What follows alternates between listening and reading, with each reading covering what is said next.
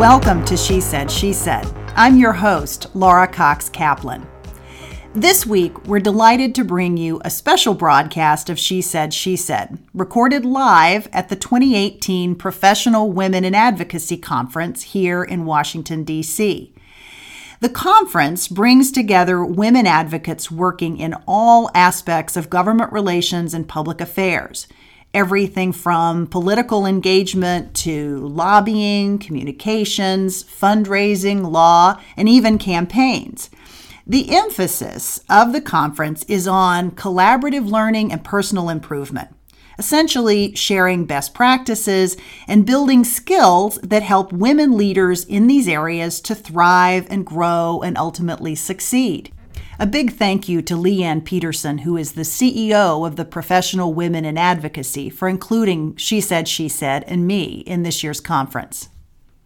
Here is our conversation with Kay Ann Schoeneman, who is the DC Marketplace leader for Ketchum Public Relations.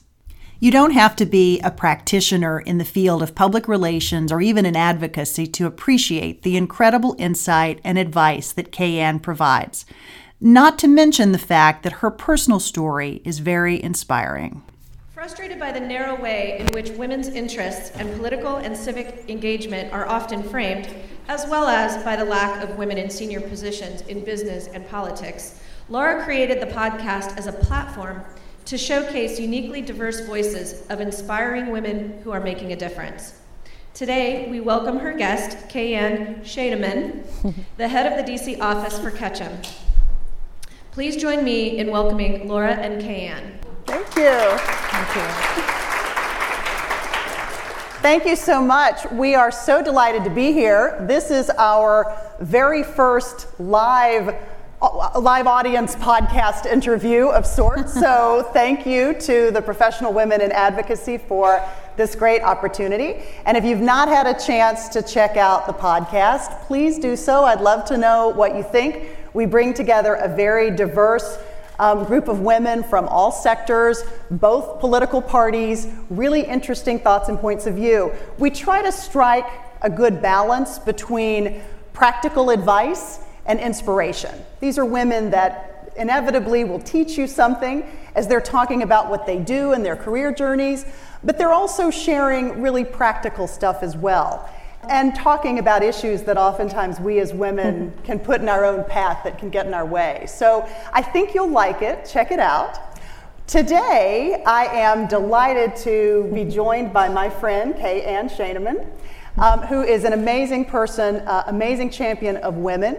She is a veteran corporate communications professional. She has more than two decades of experience in public policy, public affairs, and consumer advocacy.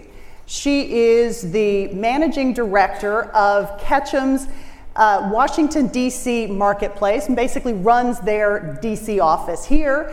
And she's also the director of public affairs for Ketchum Public Relations, the firm. She is a wonderful friend, and as I said, a great supporter of women. And I've been trying to get her on the podcast for some time, so this is my lucky day. lucky for me too. Kay Ann, welcome. Thank you. Welcome, welcome. Thank you. Really great to have you. So, the news cycle, as we all mm-hmm. know, mm-hmm. operates 24 7. Mm-hmm. It is unyielding. You've got more sources than you can stake, shake a stick at. It makes public relations particularly challenging. You couple that with sensory overload. How do you help your clients make sure that their messages are getting through? That's a great question. There are pluses and minuses to the fast paced news cycle. So I can think back to 15 years ago when I was working on political campaigns and, and we had clip books, and you knew a certain time at night where the news stopped. And then you received that and you knew that things wouldn't start brewing until a certain time in the morning. Now, as you said, it's 24 7 and you can receive your news in a number of different ways. So, for our clients, what we really focus on doing is making sure that we have tight narratives for them. What are the messages they want to pull through? What are the goals they want to achieve? And then identify those spokespeople, not just internally, but externally as well champions, partners, advocates. But the pluses and minuses come in a number of ways. So, it's harder to get a message to stick and to pull through and to break through the clutter. So, how do you get attention in a news cycle where there at times could be perpetual outrage or constant breaking news? Again, I think many of us can remember a time where breaking news you stopped and you listened. Now you just know that they came back from commercial break. but also the struggle and the, the benefit is if there is something that's not necessarily on message or positive, at times it can disappear from the news cycle as quickly as it enters. So we have sometimes for clients, if you know, if, if there is an issue and something that, that came up and we, we make sure that the facts get out there, we make sure that the facts are correct and we correct the record and have a statement, but we're not amplifying anything behind it and it can be gone within 24 hours. And many times for some clients by the end of the, the trading day. And so, uh, again, there presents a number of different challenges, but also some benefits. Yeah. We're also operating, uh, it's fair to say, in a very politically divided environment which makes it challenging when you're taking on an advocacy campaign right. and, and you may not necessarily anticipate exactly how it's going to how things are going to fall right so so what's your advice for this audience as mm-hmm. you think about operating in this particular environment which is kind of extraordinary for most of us we've not seen anything quite Absolutely. like this i think the most important thing for any communications campaign remains to the goal setting and what are you trying to achieve and and detailed goals that become your north star and your guiding light. And a goal is not win an election or, um, you know, register voters. To do what? To accomplish what. And so having that goal setting where it could be, um, for instance, for an organization or a company, it's not just pass legislation or kill legislation, it might be to protect your ability to operate. So, how do you then look at that? What does that look like? What are you scanning? What information are you taking in? What type of legislation could impact you? What kind of regulation? And how are you where you need to be so you're not surprised? And, and I think that goal setting and that North Star is so important because and it'll guide you and it'll keep you on track. So, for instance, I don't know about you all, but I start the day sometimes with a to do list, and by 11 o'clock, it's out the window because so many other things are flying my direction. But I have those three things that I say absolutely need to happen today, and then I can flex around it. When you have a goal for an advocacy campaign, and those goals can change, but it allows you to be able to say no, to deflect when you need to, and to stay on message and on target for your end goal. So that's it's really important to bring cross-functional alignment within your organization and make sure that you're all working towards the same end goal. Yeah.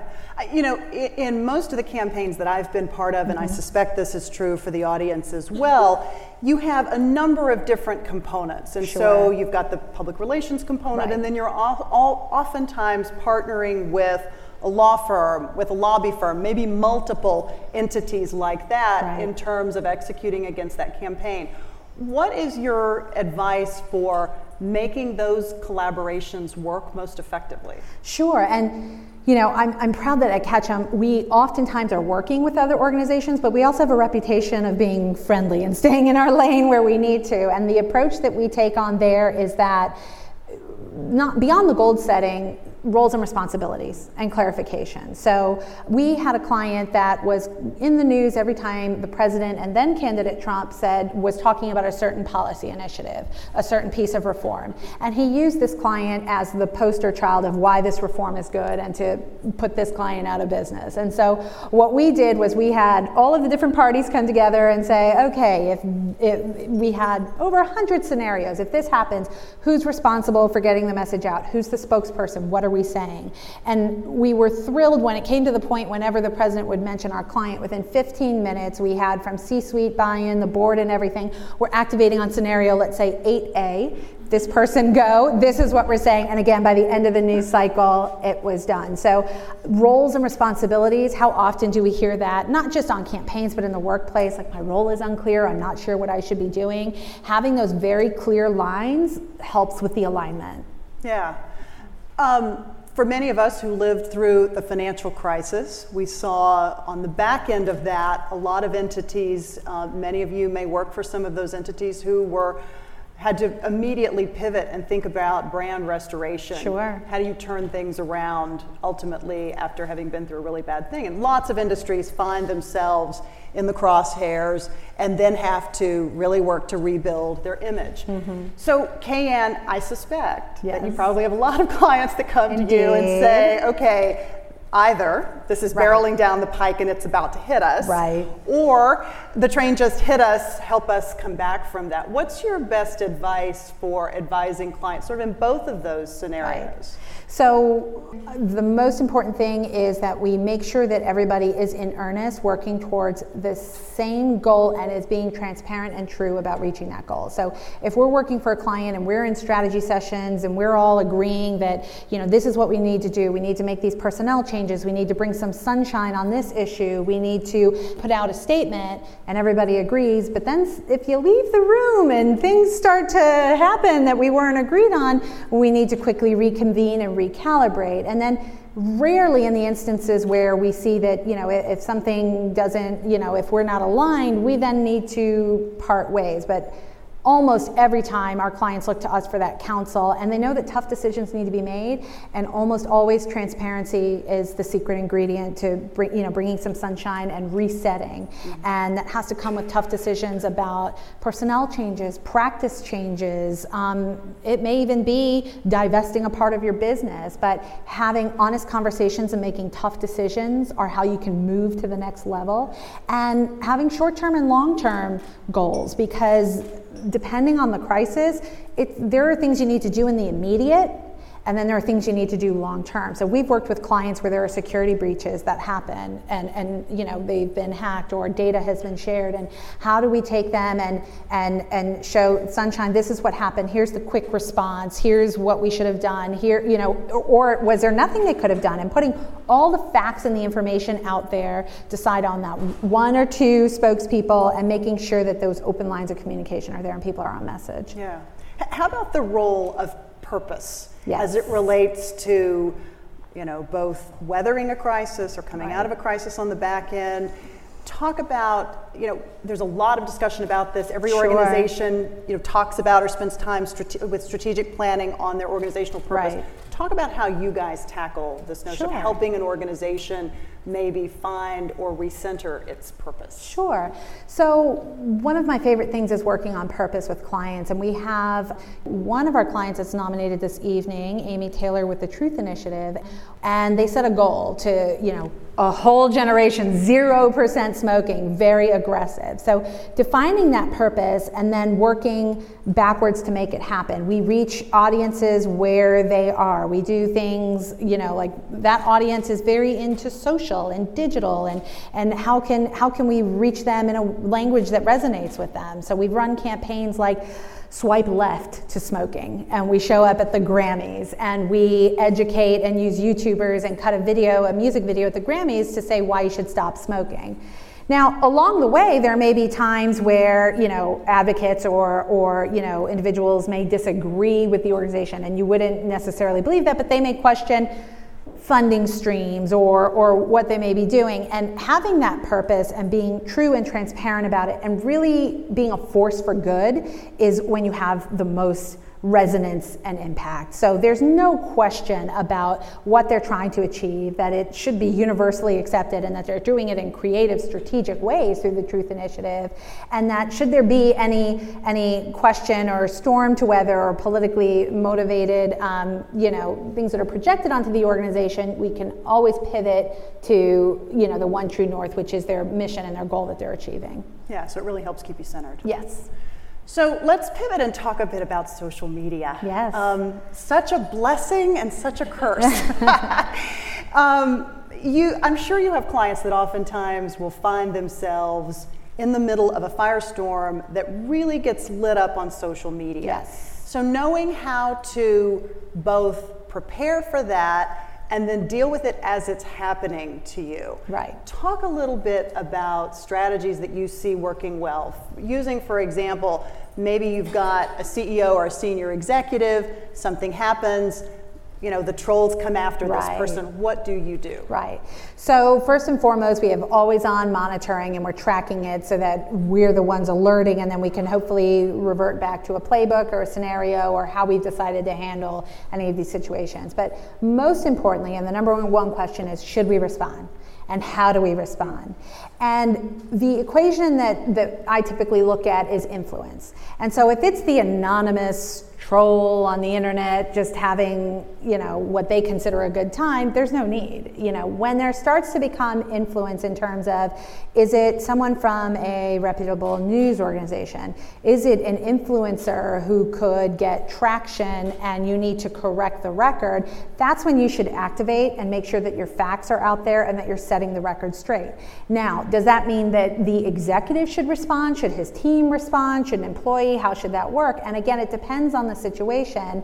Um, oftentimes, it should be a spokesperson and they handle it in a tone that makes the most sense, but behind the scenes are individuals clarifying and, and, and setting the record straight. You really have to weigh what's the risk and what's the reward. And you can't answer every criticism, but ones that impact, again, that goal setting, your bottom line, your value as an organization, your reputation as a leader, those need to be addressed and in quickly and in the same um, intensity as any of that criticism that was lodged. Yeah. So.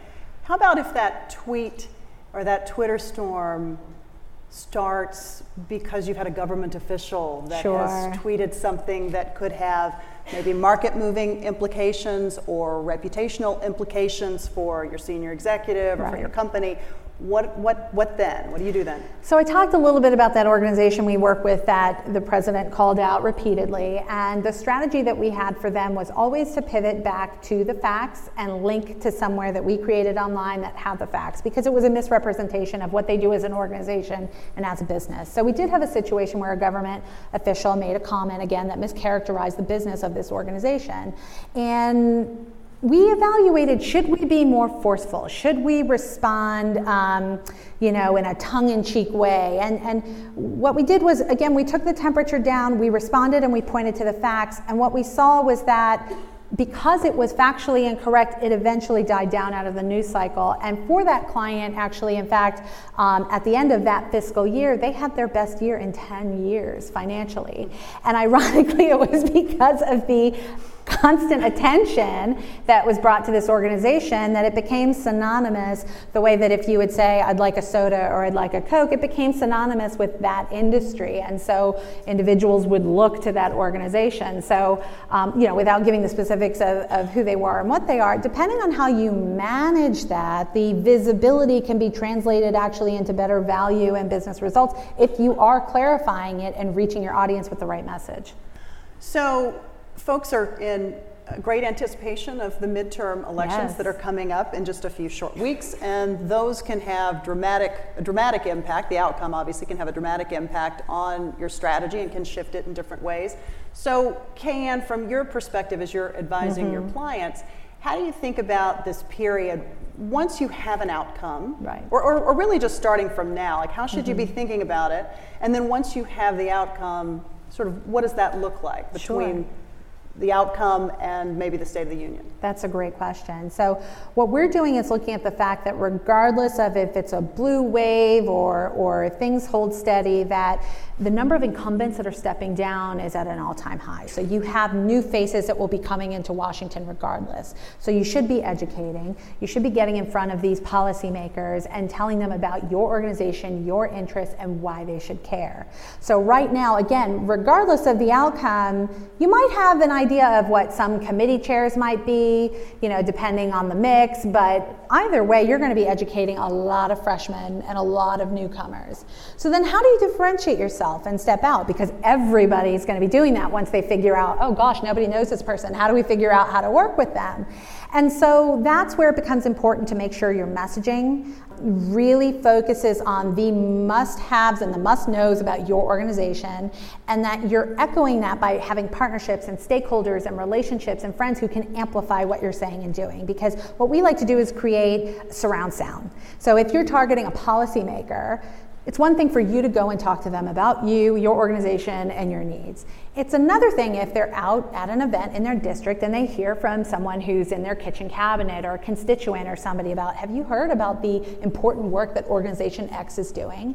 Then, if you also reach them in Washington when they're maybe at a think tank on a panel and somebody talks about your organization, those third party interests who can really echo what you're trying to achieve and carry your message carry so much more weight. And then those multiple touch points really start to create a buzz.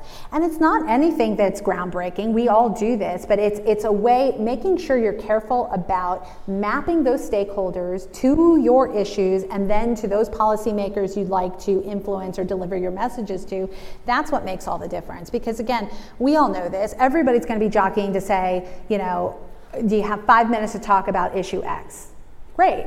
How do you amplify those five minutes? And how do you continue to deliver that message in unique ways that get attention, that really retain um, with those new members? So going back to you know a very divided political environment, you know it can be challenging in an organization. Mm-hmm. You have to leave your politics at home to come into the office, but at the same time, we see increasingly that sort of politics and social issues are creeping into the workplace. Right.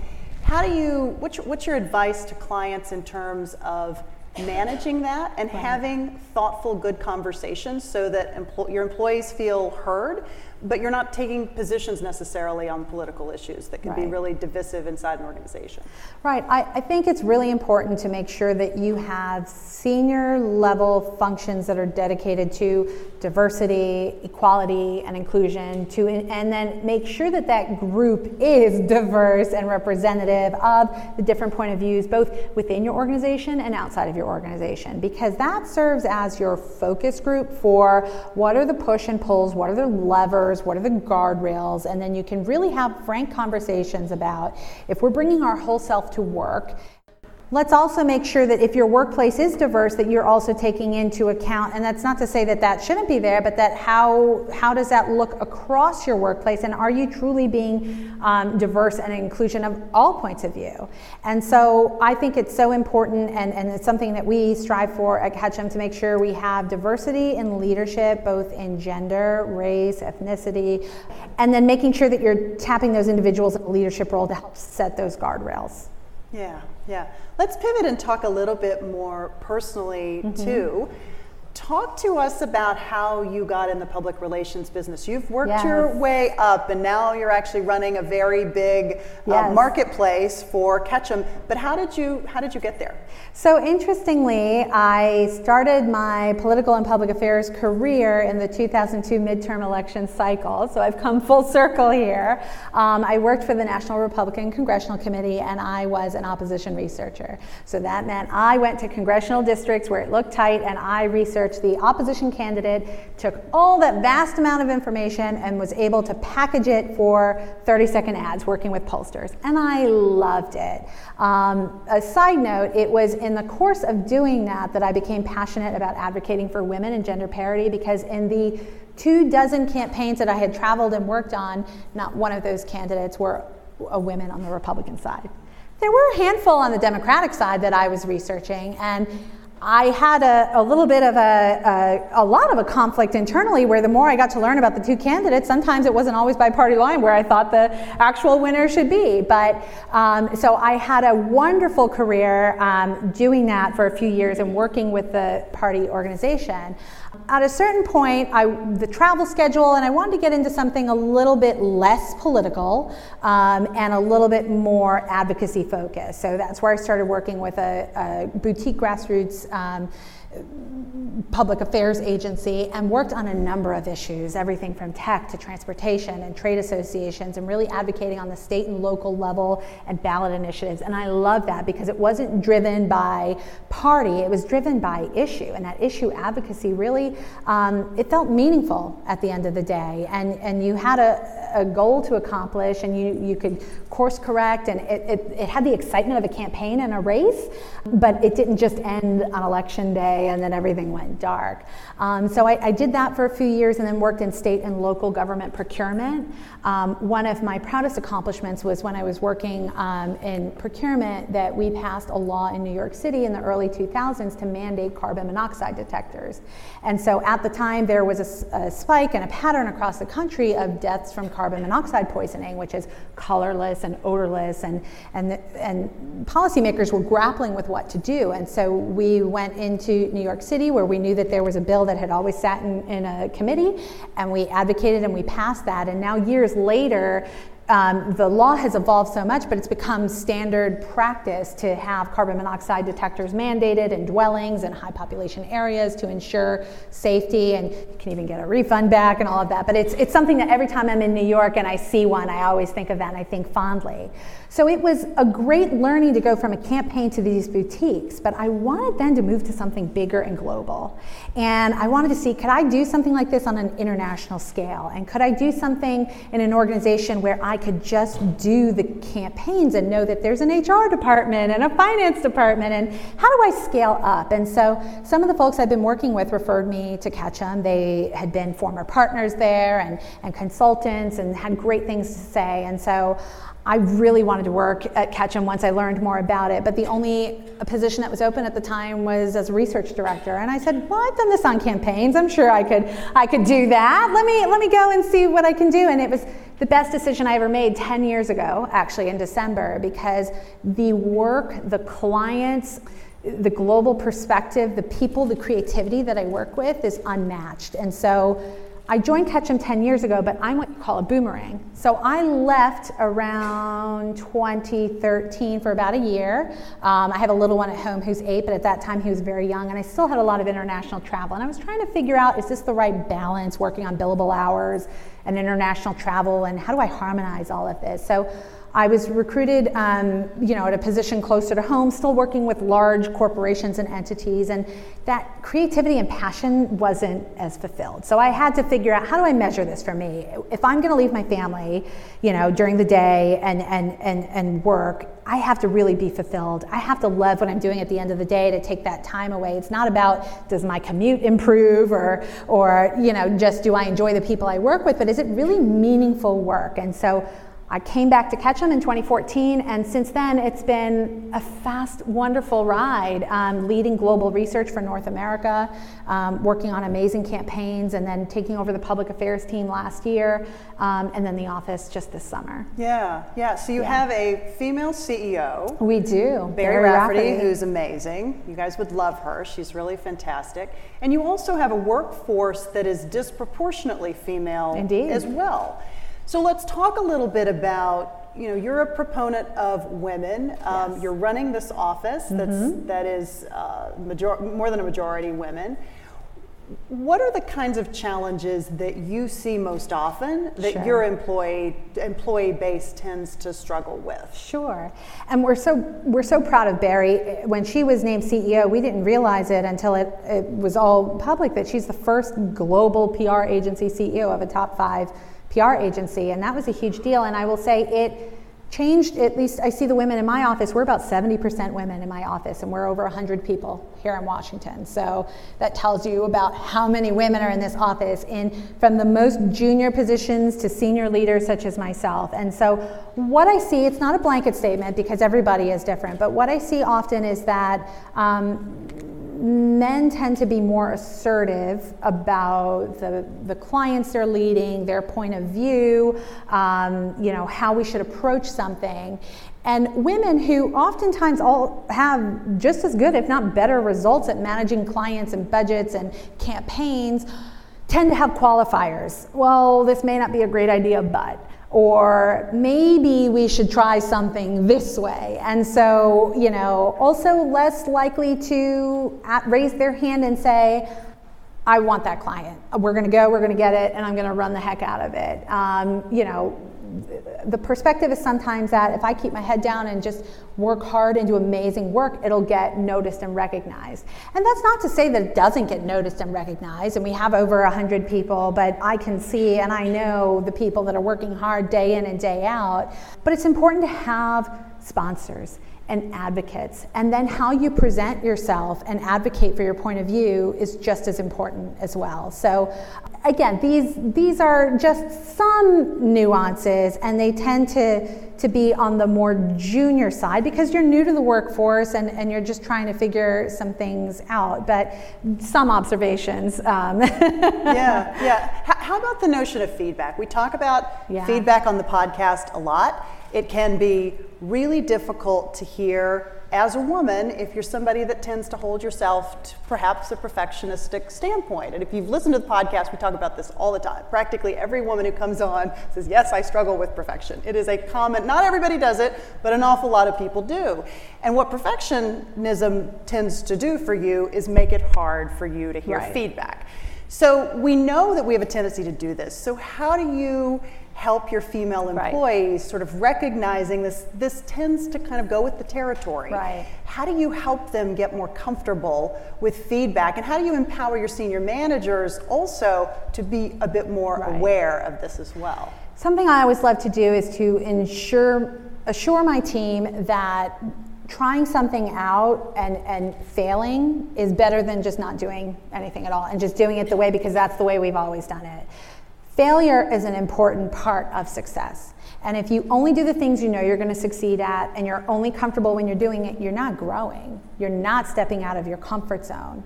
So, first of all, and that was one of the things I was most surprised by, um, many employees feel like, oh, this is the big opportunity, the spotlight's on me. If I mess it up, that's it, I'm done. And so, what I assure them is, I expect you to go out and try new things, and the results can be mixed, but I want to see you step up. I want to see a point of view and know that I've got your back 110%. Consider me your defense lawyer, your cheerleader, your champion, whatever it is. Know that I want to see you do something that makes you uncomfortable, that stretches you, and it's okay if the results are mixed or even bad. And so I love to just take perfectionism and throw it away because nothing and no one is perfect. And the more they know that and see that, and you can we can even point to our clients oftentimes we do and we see sometimes they are riding high and everything's working well and the stock price is great and you know, and then sometimes we have clients that are in a period of transition and their industry has been disrupted and they have to change their workforce and, and you know, have mergers and acquisitions and divestments. And then the longer you're in the workforce, you see that that only makes them stronger for some of them, and that you have to evolve, and that's an important part of success. How do you lead with clients? So, so given that, and yeah. I think that's absolutely spot on, it's great. But the challenge is how do you condition your clients? Right. so that you can encourage your workforce to take these risks and when they fail your clients don't freak out how right. do you how yes. do you deal with that yes so, one of the great things that we have is a client director community that we're constantly talking about, checking in, and working with our clients, not just on how did this one activation work for you, but overall, how's the strategy? Is that like a committee? So it a is, committee of clients, or you're just checking in with them? We have client scorecards. So every single client, we have regular check-ins and checkpoints to ensure that we, how are we doing? What's the feedback? But then on top of that, the client director. So in some cases it's me, in other cases it's other vice presidents, have regular and ongoing conversations about what we want to achieve, how we're implementing, and part of that conversation is you know we're going to try something creative. It, the risk is this, the reward is that. As your counselor, we really think you need to try it. And, and so being fully transparent from the beginning about what could happen, but knowing that it's an important step to help them achieve their goal.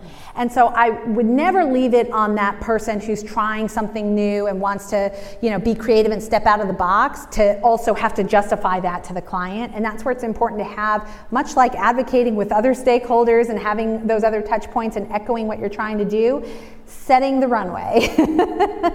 and then, you know, there are all those Harvard Business um, Review studies that say for every one negative interaction, you need five positives to counteract that. So always making sure, I always keep that in the back of my head to make sure that you're running up the score. So you can have those five positive interactions and then one thing that you're risky in trying out. You don't want to be doing where every day we're coming with here's another idea we have for you. It could work it can't. And that's the, the leadership role of making sure the cadence is right making sure you're busy, building up that reserve of positivity and, and much like a, a bank account. Making sure you're adding those deposits so when you need to make a withdrawal you're still okay it's bearable and then not making those withdrawals too often. Yeah yeah Talk a little bit about the link between risk taking and confidence. How do yeah. you how do you personally keep your confidence high? Yes. You know, is does self doubt enter into your oh, to yes. your day? I think this is an obvious question. Yes. Um, we all struggle with self doubt to some degree, but sure. what's what's your technique for overcoming it, and how do you maintain your confidence? I like to take risks, and it energizes me. And then, you know like anybody, sometimes it pays off big and sometimes it doesn't. When it doesn't, and you're in that, you know, in that place where you coulda, shoulda, woulda, if you had a time machine, all those things you wish, you know, you could do. What's important to me is to give context and to look at. I have a file that I think I label um, HR. But it's not HR. It's anytime a client or somebody sends a positive note. It's anytime, it's not just about me, it's about the team I lead. Somebody that says, oh, we had a fabulous day, this happened, or you know, I got to know somebody on the other floor and the other team and this and that. And giving that context about the community we're all in together, how this is just one moment in time. Um, it's so important to give context to realize that a bad day, a confidence issue, um, it's all perspective. It's how you look at it. And it doesn't mean it changes immediately, but it helps. and reminding yourself of, you know, what we do in PR is we have sizzle reels. And so for clients, we have a sizzle reel of all the amazing placements and issues and things that we want. Make your own sizzle reel. And it can even just be in your head. or it could be something you listen to, you know, a, a podcast, a, you know, a song that just puts you in a good mood and create your own sizzle reel because you know, we all have champions, hopefully, and sponsors, but it doesn't work if you don't believe in yourself and have that confidence. Somebody else can't transfer that to you. That's not by osmosis. So think about, you know, your sizzle reel and what that looks like and how you can draw from it at those times where you need it. Yeah, having having those, saving those notes and yes. perspectives for a bad day, you know, when you're really, really down in the dumps, that can be so incredibly helpful. So great. So I want to go into a little bit more personal. Mm-hmm. Um, you um, had a very serious bout with colon cancer. You were yes. diagnosed at age 40. Yep. You're now in recovery and you're yep. here with us and you're yes. vibrant and healthy, and we're so happy that yes. you are. Talk to us. Talk to us a little bit about how that experience affected you sure. and changed you as a leader and as yeah. a mom. You've got a young son. Yeah, so last summer in June, I went to a doctor. I wasn't feeling well. I had stomach pains, and they said, you know, well, go home, write down what you're eating, see how you're feeling. Later that evening, it was just awful, like food poisoning times 10 and worse than when I was in labor with my son. So we went to the emergency room. And was this the first time this, that you had? I'd had milder reactions. And again, it was the same thing. My physician said, you know, journal, do this, walk more, that Because you were 40. I was 40, no family history of any cancer, let alone colon cancer, anything like that.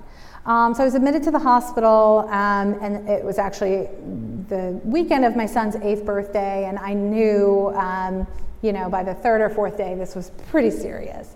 Interestingly, when I was admitted to the hospital, I had a panel that I was supposed to be moderating that night. And I said to the doctor, I said, Do you know what time I'll be out of here? Because I actually have a commitment this evening.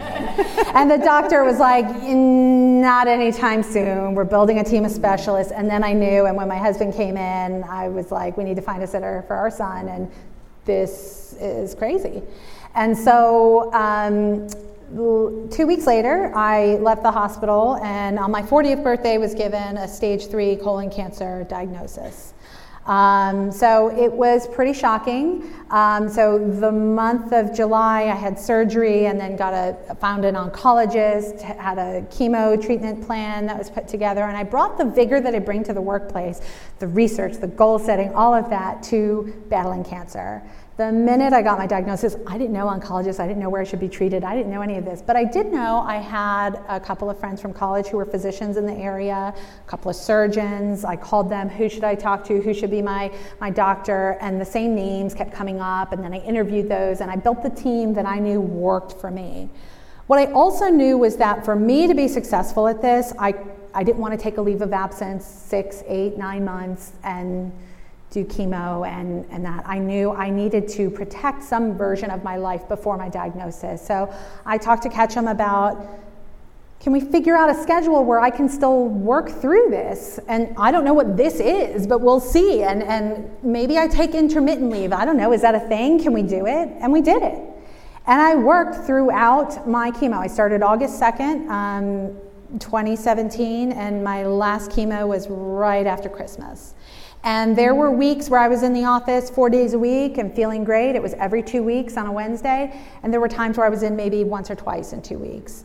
But I, I still, my team was amazing. The office was amazing. Um, at the end of the year, I was blessed that I not only beat cancer, but my team grew single digit growth. and so. Great. The best part about all of that was I shared my diagnosis on social media and with my communities and with my son's school and with my church and others. And I wasn't sure I was going to do that at first. I didn't know. But I knew I was blazing a trail in how I was going to tackle it, that I was going to still try to work, that I was going to do things. I didn't know what chemo would do, if I would lose my hair or any of that. So I, I felt like I should share this news and then just, you know, let people decide how they wanted to handle it. That was the best decision I could have made because the support, you want to talk about a sizzle reel, the support that I received over the year of, you know, from my son's school, a meal train, rides for carpool, all of that, to my workplace who knew the days I would be at chemo and armed me with, you know, a music playlist and, and words of inspiration. I would not have gotten through those 12 rounds of chemo if I didn't share this news and if I didn't have the support network of, professional, family, school, church, and it was amazing. And in many ways, I look back at it and it was, you know, a very challenging time, the worst time of my life, but also oddly the most rewarding. People that I hadn't heard from from years who were rallying around our family, around my son, my husband, um, and and it, it was it, it's life changing, obviously. yeah. yeah. it really is. Um, one of the scariest things I would imagine is not only focusing on your own health, right. which is very scary, but you're the mom of a little boy, and Nicholas was seven at the time. Yes. And that can be incredibly terrifying. Right. How did you how did you talk to him right. about this? So I still remember because when I was admitted to the hospital, it was the weekend of his birthday. He's a July 3rd baby. And so we had to not just talk to him about this, reschedule a birthday party, tell people why or some reason about why we were rescheduling and what we were doing.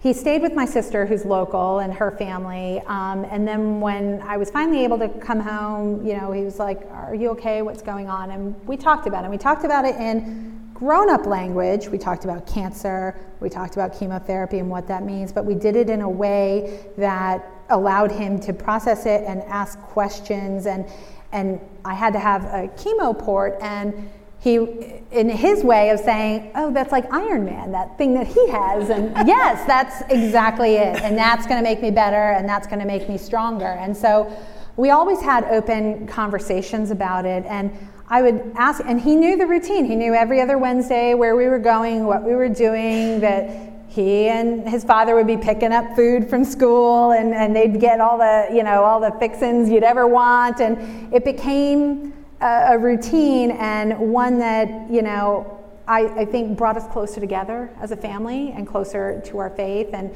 I was thrilled he had a great year at school and, and again brought us even closer to the families there too. Yeah. What about advice for others, you know, yeah. other folks maybe in this audience or folks that they know, advice for them facing a challenging illness? Right. I would say to offer what you can if you're comfortable.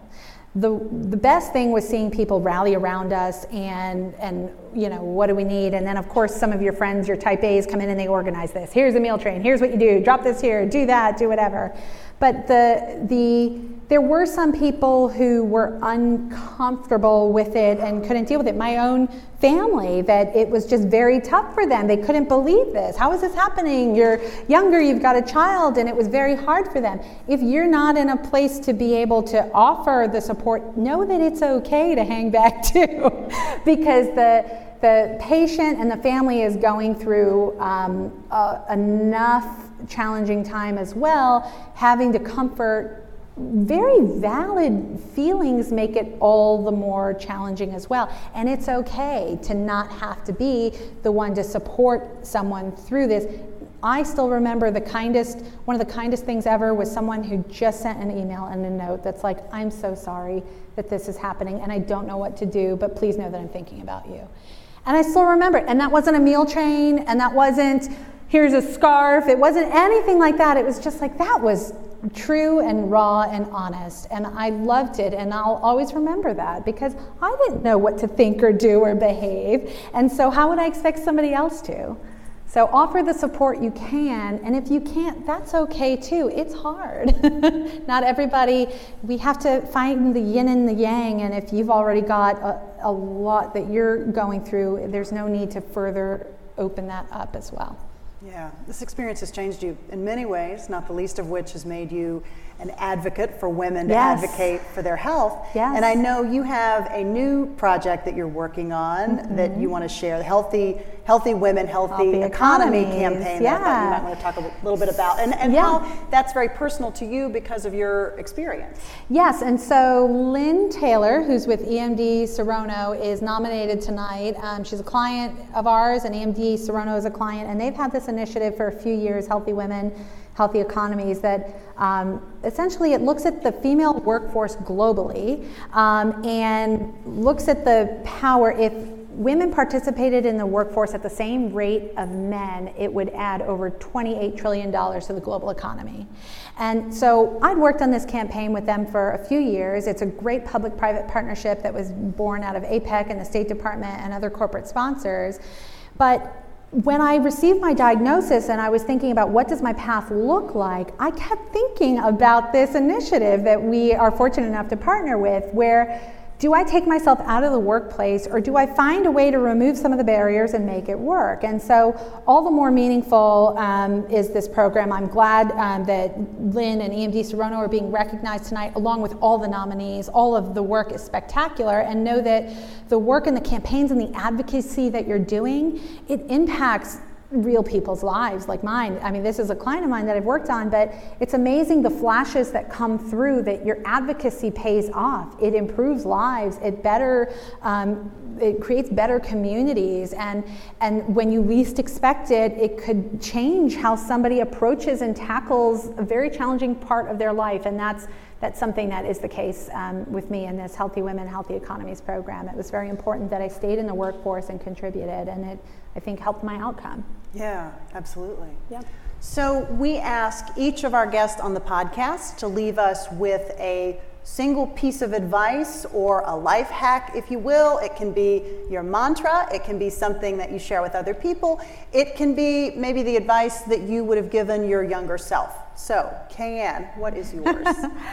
I would say it's okay to say no to things and not to have guilt about it. And for me personally, that has to do with commitments and overextending myself. So I'm somebody that everything goes on a calendar, a master calendar, not just my work commitments, my son's games, doctor's appointments, my husband's travel, all of that. And I see from people that I work with, it doesn't matter if you're married or partnered with children, that we suffer from the same um, disease of sometimes overcommitting or not realizing I'm supposed to be two places at once or whatever it is. I would say it's okay to say no, but you're better informed when you keep, however it works for you, whether it's in an Outlook calendar or something, keep a master, look out even 12 months. Don't just do that in the new year or whatnot, but I will tell you, for instance, I know now and I've seen over the years, May is always insane in my household between end of year sports, end of school, travel, client fiscal years, all of that.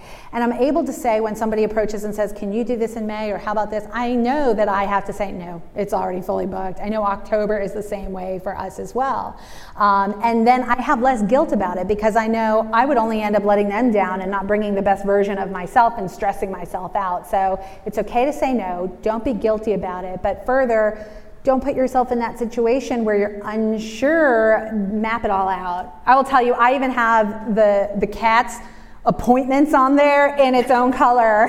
when do we need to take them in for a checkup? All of that, because if I don't, again, these things can fall through and it, it helps me be able to say no and yes um, and know that I can bring my whole self and enthusiasm to whatever I commit to. Yeah, it's yeah. great. Kayanne, thank you, thank you so very much. Great to be with you. Thank you. You guys, thank you so much for listening. You can learn more about Kayanne on our website at www.shesaidshesaidpodcast.com. You can also find our past episodes. We have about 30, 31 in the can currently. Really diverse mix of women covering all sorts of topics that I think you'll find really interesting and, and hopefully some women that you may not know as much about. So you can follow us on social media Facebook, Instagram, LinkedIn, and Twitter. And I hope that you'll check it out. Thank you again for being with us and for letting us experiment here with this live conversation. We really appreciate it. Another round of applause for Kate. Thank you.